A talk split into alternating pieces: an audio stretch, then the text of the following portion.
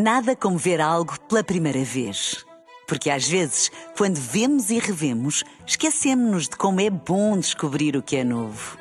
Agora imagine que viu o mundo sempre como se fosse a primeira vez. Zais. Veja como se fosse a primeira vez. Um dia na história com Carlos Bastos.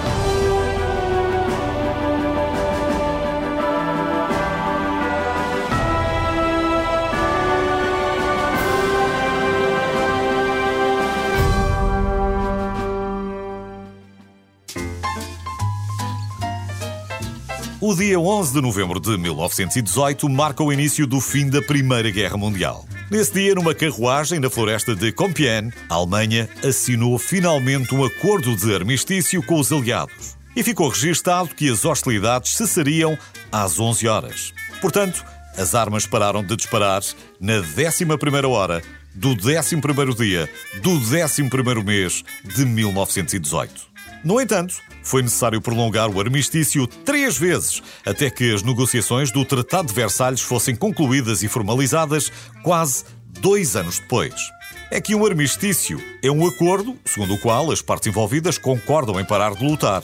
Mas isso não significa necessariamente o fim da guerra, uma vez que pode ser apenas um cessar-fogo enquanto se tenta alcançar um tratado de paz. A palavra deriva do latim arma stitium, parar. Ou seja, quer dizer exatamente isso: parar as armas. E por falar em armas, talvez não saiba, mas os tanques foram desenvolvidos pelos britânicos durante a Primeira Guerra Mundial. Todo o projeto era altamente secreto e mesmo os trabalhadores nas fábricas sabiam pouco. Aliás, a informação que receberam foi que estavam a fazer tanques móveis de água para a guerra no deserto. E o nome vem daí. Originalmente, os tanques tinham um nome mais pomposo. Chamavam-se navios de terra.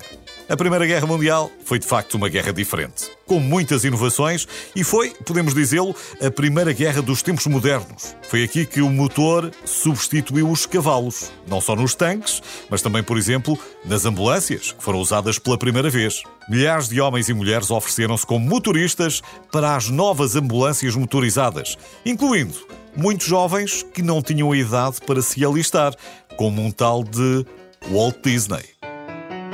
Também os aviões passaram a fazer parte do dia a dia por causa da guerra. E durante um tempo, até os Zeppelins, mas esses balões concorrentes dos aviões dos primeiros tempos, incendiavam-se muito. E não era só na guerra. A verdade é que, quando a guerra começou, em 1914, ninguém estava preparado para o que viria a seguir. E os soldados britânicos, por exemplo, foram para a batalha apenas com um boné como proteção. Os capacetes só foram introduzidos em 1915 e os alemães gozavam com os ingleses, dando-lhes a alcunha de tigelas de salada. Apesar das novas tecnologias, muitas coisas ainda eram feitas à maneira antiga. E nas comunicações, mais de 100 mil pombos-correio foram usados durante a guerra. Pombos e pombas. A mais célebre foi a Cher Ami, que conseguiu salvar 500 soldados americanos. Cher Ami Perdeu um olho e uma perna, mas os médicos salvaram-lhe a vida. Deram-lhe uma perna de pau e foi condecorada por bravura.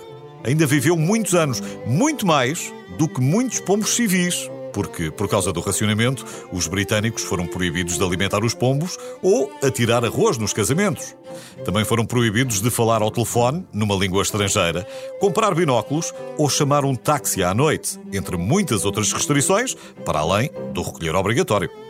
Agora, Pense nisto da próxima vez que se queixar de algumas medidas de restrição. Apesar de todo o mal que causou, a Primeira Guerra também mudou a vida das mulheres. Antes da guerra, a maioria das mulheres trabalhava em casa. Mas, com os homens nos campos de batalha, as mulheres tiveram de assumir os seus empregos.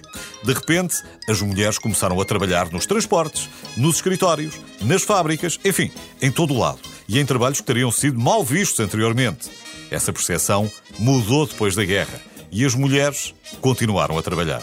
Também isso ficou garantido numa carruagem, numa floresta, perto da cidade de Compiègne, a 11 de novembro de 1918. Uma cidade no norte de França, que talvez não saiba, mas desde 2006 está geminada com a nossa Guimarães.